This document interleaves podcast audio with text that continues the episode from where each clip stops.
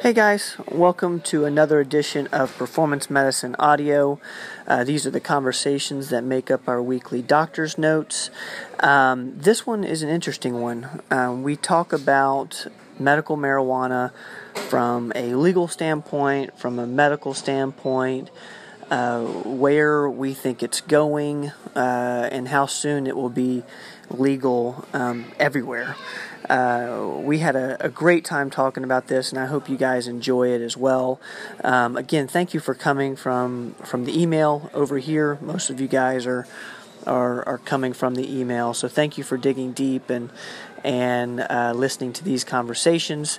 Um, if you have any questions, be sure to connect with us on Facebook or just reply to the doctor's note email, and and uh, and I'll get that pretty much immediately, and and uh, we'll answer anything that you uh, ask us. Uh, thanks again, and enjoy this conversation on medical marijuana.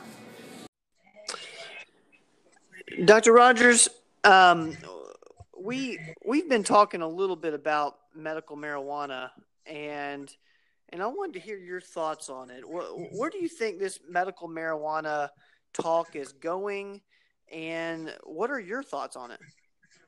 Um, well, it's an interesting topic. It's probably the most controversial uh, medical topic that we have right now, and um, it's just interesting. You know the pros and the cons. If you listen to the various experts on it, um, it's something that's been approved in about 29 states, I believe, and some states, of course, have even approved it for recreational use. But um, there, there are a lot of medical benefits by using marijuana, and um, we've used it for years in the form of Marinol for um, people that uh, are on chemo and have cancer and are real nauseated and nothing else works. It works. Uh, we've used it for um, people that are malnourished from different disease states, and it, you know, it in, improves their appetite and has been very useful for that. But you know, it's kind of been an explosion of uses in the last several years that, like treatment for epilepsy, PTSD, um, MS, Parkinson's. Um, chronic pain and i think that's one reason that it may come into favor is is maybe instead of people using opiates, uh, using medical marijuana that's uh, regulated.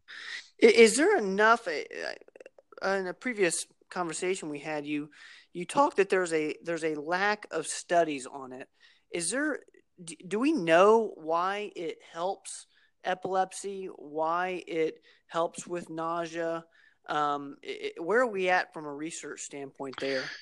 Well, you know, there has been there's hasn't been quite enough research because it's been illegal, right? And you know, scientists have a hard time justifying fine use of illegal substances, but um, it's it's unbelievable kind of what's happened with marijuana over the years. You, you think it's a a bad thing, but probably tobacco and alcohol are a lot worse. Now, I do think there's drawbacks to using marijuana, of course. I don't think young people should use it at all.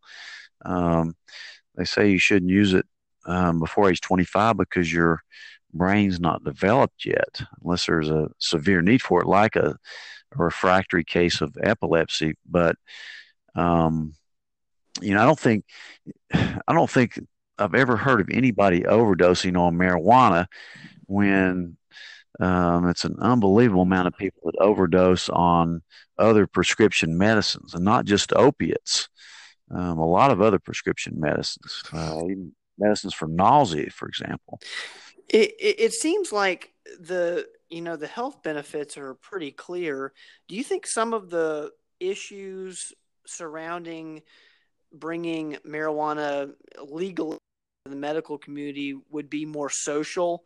like you know just the there could be a lot of negative social um, i guess perspectives on it is that kind of a conversation sure. they're having yeah i mean you know um, whether it's a gateway drug none of the evidence really s- seems like it is uh, is it habit forming probably 9 to 10 percent of people it may be but that's a much la- lower rate than than certainly alcohol or smoking or definitely opiates um, right but you know, it could impair your driving certainly, and it can.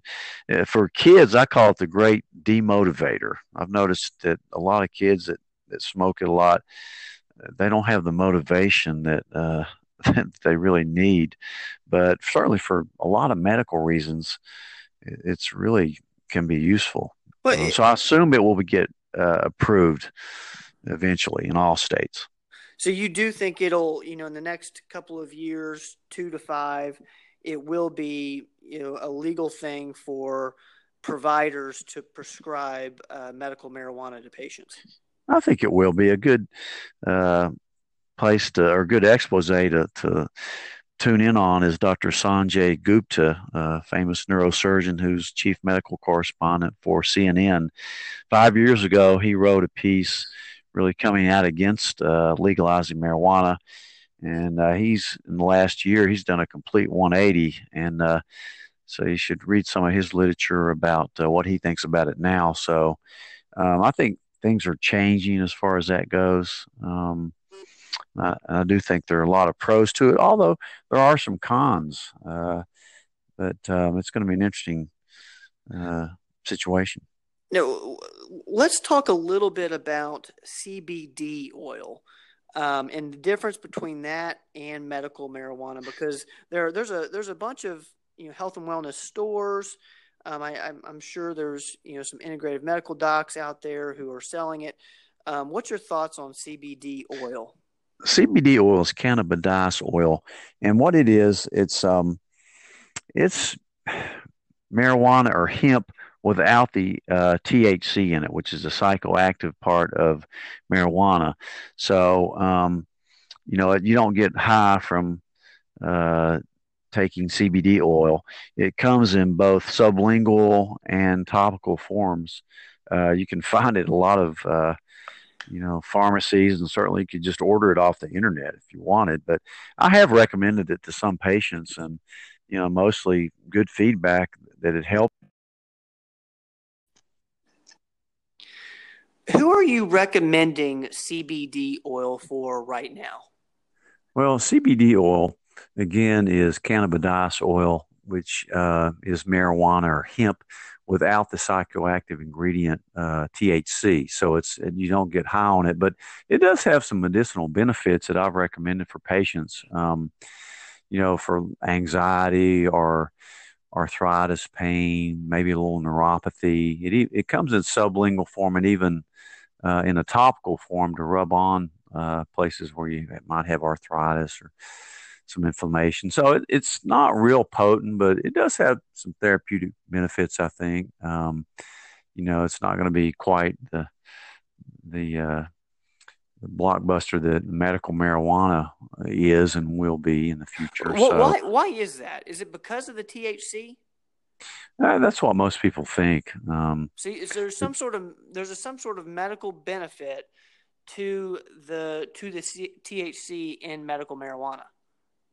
Yeah, there's no doubt there is uh, for the all the reasons I mentioned before for right.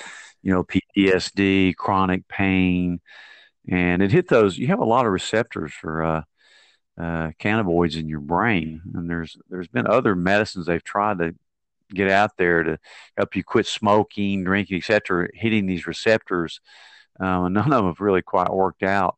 Um, but you know, a drug that we've had for many many centuries uh, seems to work for a lot of cases. So. Okay, well, um, I, think that'll that'll do it for for this uh, for this episode of Performance Medicine Audio, and uh, we'll get this in the doctor's note. And, and Dr. Rogers, we'll see you next week. Okay. Thanks, man. Thanks. Bye.